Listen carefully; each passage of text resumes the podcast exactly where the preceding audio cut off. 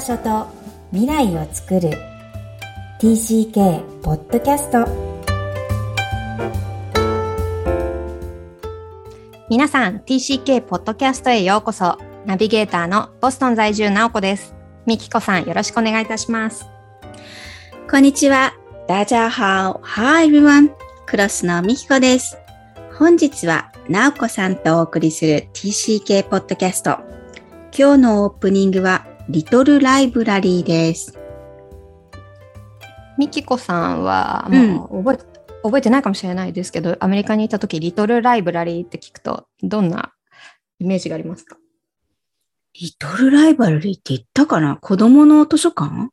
と、あの、図書館とは別に、の、おのおのが持ってるの、たイメージとしては家の前に、小鳥箱じゃないけど、小鳥箱よりちょっと大きいの家みたいなのがあって、そこにリトルライブラリーっていう、これ登録したらステッカーみたいなのもらえるんですけど、の、one leave, one take って、あの、書いてあって、の、そこの家主だったり、そこに通る人たちが、の自分が読んだ本とか、のおすすめの本を置いていって、好きなタイミングで本を持っていく。うー。ん。好きなタイミングで本を置いたりするんですそんなけど。当時からあったかな？一軒家の人しかないの？アパートメントでもある？アパートメントがやりたかったらアパートメントでやってる人もいるし、それこそ本当いろんなところにあって、あの、公園とかあったり、まあ、教会だったり、まあ、どこでも、どこにでも結構みんな置いてるんですけども、それはすごくアメリカです好きな文化というか、まあ、それこそ私の職場のオフィスにも、の Little Library って書いてあって、の、そう、あの、職場で働いてる人たちが自由に置いたり、持ってったりするんですけど、すごくいいなと思っていて、まあやっぱり、あの、 education って人に与えられるものじゃなくて、自分で自分を educate するしかないと思っていて、それは、まあ、アレクサンダー・ハミルトンから学んだんですけど、まあ、それは、ま、違うエピソードの時に言いますけど、どんな、例えば、あの、ハミルトンは自分は孤児でお金もなくて、でも、 self-educated。自分で学んで、プリンストン大学まで行くんですけど、で、今、10ドル札のの人になるんですけど、そう、本から本当に学ぶことって多いと思うんですけど、今、やっぱり簡単だから、インターネットでうん。もうニュースとか記事とか読むけど、それってほん今、あの、しっかりとの添削されたものじゃなかったり、本当一瞬で消えてしまったりするものだけど、本のものはしっかりいろんたくさんの人の目が入っていて、正しい、ええ正しいかどうか精査されたものが載っているので、まず本の素晴らしさっていうのはあって、で、あと読んだ後の本を廃棄してしまうたらただのゴミなんだけど、うん。誰かが、例えばミキコさんがこの本いいよって言った本は、その値段以上の価値があるじゃないですか。うん。そう、ミキコさんが読んだ。で、ミキコさんがここの部分についてお勧めしてくれた。だからすごい付加、あの、ビジネス用語で言ったら変ですけど、付加価値みたい。そう、あの、すごくプラスアルファに、もっとモチベーションになると思うんですよ。つまらなそうな本でもミキコさんがお勧めしてくれたら 頑張ろうみたいな。それこそこの TCK ポッドキャストで使っている本だって結構難しいというか、の、ね、白黒だし。そうそう、面白いものではないと思うんですけど、こうやって、のブッククラブじゃないけど、毎回のエピソードを通して細かく砕いていったりっていう本の素晴らしさっていうのを、本当にここ、あ educated されてる人たちがたくさん住んでるボストンで、本当にあの本の大事さっていうのと、あと子供たちに何をのどう educate できるかって言ったら自分たちが与えていくうんってことだなっていうのはすごくすごく思ってます。特に COVID の時ってどこにも行けない。でこにも行けないけれども、そのリトルライブラリーが、あの移動図書館みたいな感じで、なんか週末とか、あの、平日、夏休みの間、いろんな公園とかに、あの、置いて、うん、もう車で来てて、誰もいない状態で、あの、もう好きなもの持って行ってくださいっていう状態もう返さなくてもいい。だけど、まあきっと読んだ人たちは、自分がそうやって受け取ったものは必ずドネーションして、また次の人たちにまた回したいと思うし、自分、自分が普通に読んだ本で、お金で裕福の人だったら、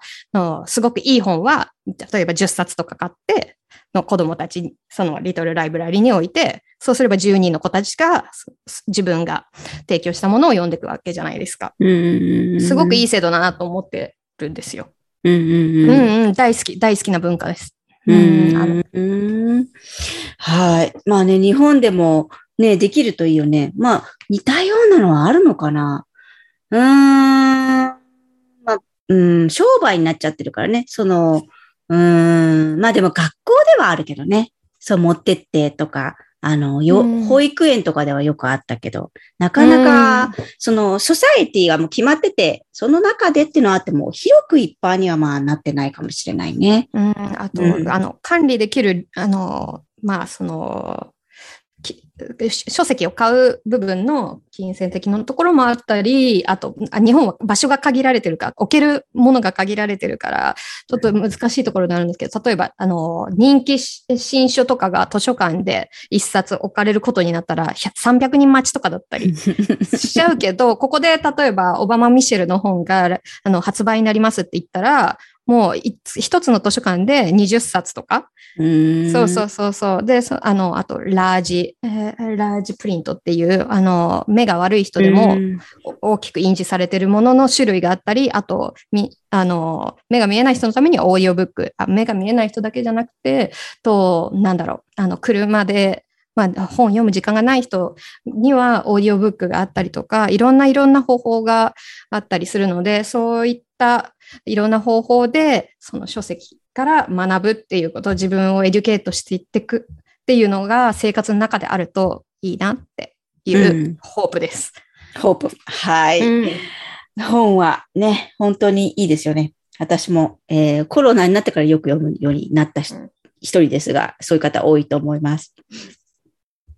前回に引き続き本日のテーマも隠れた喪失です。パート2ですね。はい。悲嘆の内容を細かく紹介していきますが、今回はどんな悲嘆、隠れた喪失でしょうか？はい。えー先週に引き続き、あ、前回ですね。前回に引き続き、本日もさらに4つの内容をご紹介します。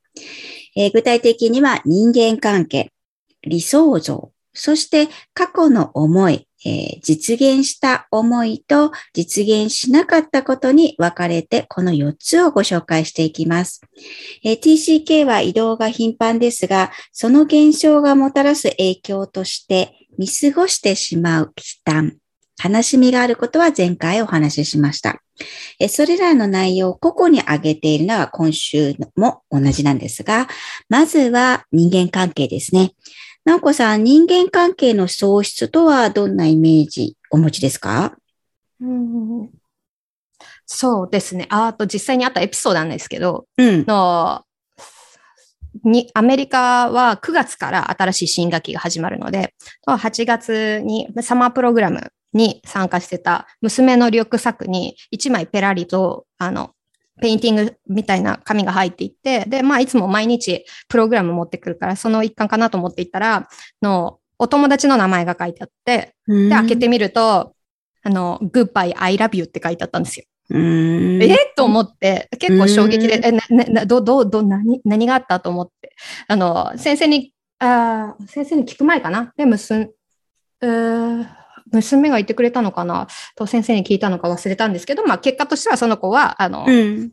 ボストン郊外から引っか引っ越してしまったから、まあ通えなくなったから、うん。あの、もう違う学校に行きましたっていうのがあったんですけど、その一枚の、あの、Goodbye, I love you で私は、うん。あの、その事実を知って、で、うんうん。の、そう、娘は普通に毎日学校通って、その、お別れ会とかしたかどうかもわかんないですけど、でも珍しく、その次の週は、うん。の学校に、うんうんが学校に行く前に泣き泣いてましたね。その子がいなくなったから泣いたんじゃなくて、なんかうん。表現としてはまだあの幼いので、学校が怖いって言ったんですけど、それは女の子が一人少なくなったことで、ほとんど男の子になっちゃったから、怖怖あいでも、まあそうだよね。変化が起きたことに対しての、それが嫌だって言ってるんだからね。そうですね。なので、本当に突然に起こりますよね。うー。うんん。そう。この書籍でも書かれているのは、家族うん。まあ、家族関係が移動することによって慢性的に中断がされること。うんうんうん。例えば、まあ、今は引っ越しの話でしたけど、本国に帰る人もいて、家族全員が移動するケースもばかりではないですよね。うんうん。いろんなケースがあるってことだよね。でも今のこの現状が中断されることっていう意味では人間関係の喪失悲しみはまあ、わかりやすいですよね。目に見える形だからね。はい。そして2番目、今日の2つ目は、理想像を失うことも言えます。えー同じ文化圏に連続して生活しないために、えー自分は次の人生に起きうるような想定ができず、モデルがつかめにくいという感じですね。え例えば、まあ、高校生 TCK でありがちだと思うんですが、えっ、と、大学に行った次の自分の未来が見えない。今の生活圏と違うとこに行くと、その人たちと出会ったことがないから、まあ、どん、どうなのって自分っては、父親、母親の影響でそちらに行くとか違う空間を超えるってことは理解はしているけど、えー自分の今まで暮らしていた生活、ソサエティの理想像だと思っていたら突如移動なので、えー自分のモデルを、えー理想像を失うってこともあります。えー最後の喪失は、え過去への思いをご紹介しますが、えー二つあります。え子供時代に実現できなかったことを悔やむ。できるだろうなと思っていたことが連続してできない例ですね。えー私の例で言えば、習い事が連続してできなかった。うん。うん。なんだろうな。うんと、本当はできたんだけど、えークラシックバレエが大好きで、えーインフルエンザにかかったことが理由で、えーニューヨークが寒かったもんですから、うん。えー体を鍛えるために習ったのが、まあ、それにはまっちゃって、えー次の代、次の代でこんなことができるって、その先生のもとで習うことを予想していたのに、まあ、日本に帰ることになり、うん。あのようなエンターテインメント性のあるバレエには出会えない。もう厳しいストイックなバレエしかなかったので、習ったは習ったんですが、また別のものように感じました。うん。うん。うん、これがこうできなかった例。もう一つは過去への思いなんですが、過去にできたことは今度は、えー再びできないことを今度は悲しむ例もあります。なるほど。これは私ハロウィンですね。うーん。すごいわかります。ね、本当に。あーアメリカも8月末からハロウィン、ハロウィンのあの商品とかが店に出出始めること、本当に1年で一番のビッグイベント。うん特に子供にはね。そう。うんあの、まあ、夏くから楽しみですひょっとするとクリスマス以上に私は楽しかったかもしれない。いイベントとしてううんん。で、私はあの、パンプキンは、あのでかいパンプキンは日本にないので、ああ、あ、そう、あわざわざ作作られてるから食べるものじゃないからね、あれはね。うんあのあカービングするように作られてますね。そう、そのカービングをしたかった。でもうん小さすぎたからできなかった。お兄ちゃんがやったから。もっと大きくなったらやらせてくれるって言って、まあさ、もう親としては2つ買ってくれればよかったのにさ、なぜか私はこの、そう、な、でき、口とかがやりたかったんだよね。うんうんでも大きくなったらできるとか思ってたのに、できないじゃん、みたいな。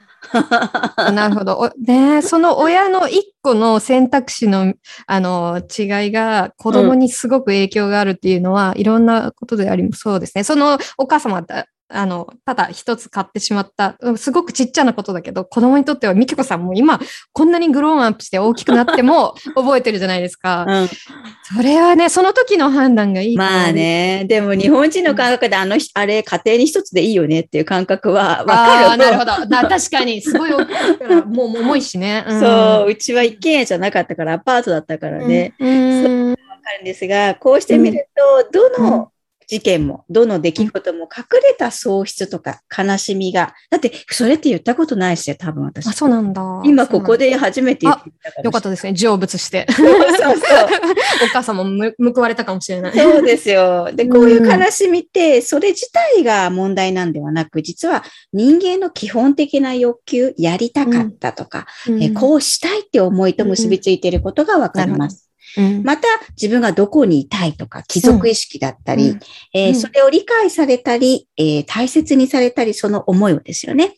うんえーそして、つまりは、承認欲求、安心安全界の保障とつながっている場合もあります。うんなるほど。そうですね。正しいっていうものが、難しいよね。個々に違うから。うんそう。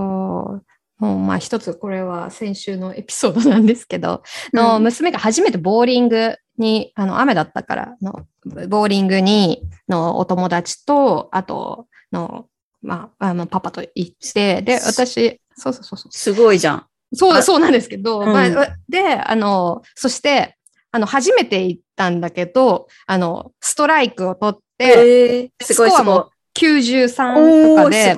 マジで？その、そうそうそうそう、5人のお友達と行った中で一番だったんですよ。一番ちっちゃいのに。ですごくそれが、あの、誇らしかった、だと思うんですけど、で、私は仕事だっていなかったんですね。で、まあ、あの、私がいない分を、あの、友達とかパパと遊んでくれてるからありがとうと思ってくれて、その瞬間、その、ストライクの瞬間も、その結果の部分も、全部、あの、ビデオに撮ってくれたり、あの、写真撮ってくれたりして、私シェアしてるから知ってるし、その状況が帰ってきてから一緒に見れたけど、娘は一緒に行きたかった。ママとやりたかったって。それ、そう、だから、なんか、わ、あの、他のもの、ものじゃないけど、他の人じゃ埋まらないんだな。他のもので埋まらないんだな。たうんそうそうそう。だからなんか私が仕事でいないとき、あの、パパと遊んでくれたり、友達と遊んでくれたりして、ありがとうって、ママ目線では思ってるけど、でも、娘としては一緒にやりたいっていうところ、だからただ、えー娘の基準だったら、み、みんなで一緒にやるっていうのが正解。ん私は、あの、そう、仕事もあるし、仕事じゃ、えーの時間も楽しく過ごしてくれてありがとうっていう正解だと思ってたけど、それぞれ本当に正解が違うんだなって、うんうんうんうんうん思いますね。そうだね。まあ、ママに見せたかった、その、すごい自分の誇らしい、その、ね、えーうんヒロインぶりを見せたかったんだと思うんだあと、けど。ママがやってるところも見たかったとかもあると思うし、うんうんうん。なるほどね。うんうんまあ、本当に個々によって違うんですが、それが、こう、嬉しい欲求であるってことね。喪失の裏側には欲求もあるってことが今回のテーマ化だったかなとは思います。うんはい。えー、隠れた喪失どうですかね？隠れた喪失。難しいテーマだよね。本当はいに隠れてるから親だって見過ごすし、当然なんだけど、分かった時に、えーうんその子が訴えた時になんか、ああ、なるほどねって言ってあげればそれでいいのかなと、今になってたら思いますね。うん全部見見見届けることが無理だし、そこを追いかけることも無理なんじゃないかなと思うんですが、うんまあ、隠れた喪失があるってことだけでも知っていただきたいなっていうふうには思います。うん、おっしゃる通りです。それでは本日のポイントをお願いいたします。はい。隠れた喪失パート2。貴族意識。他者に大切に思われること、理解されること。喪失がテーマでしたが、結局はつながる、つながりたい基本欲求に落ち着いたように思います。え悲しみを丁寧に拾い上げていただけたらそれでいいのだと思います。今日も TCK のいろんな気持ちにありがとう。この番組ではお悩みや質問を受け付けています。また TCK をさらに知りたい方のために TCK オンライン基礎講座も開催しています。詳細は育ちネット多文化で検索してホームページからアクセスください。さらに、ポッドキャストを確実にお届けするために購読ボタンを押して登録お願いいたします。みきこさん、ありがとうございました。ありがとうございました。バイバイ。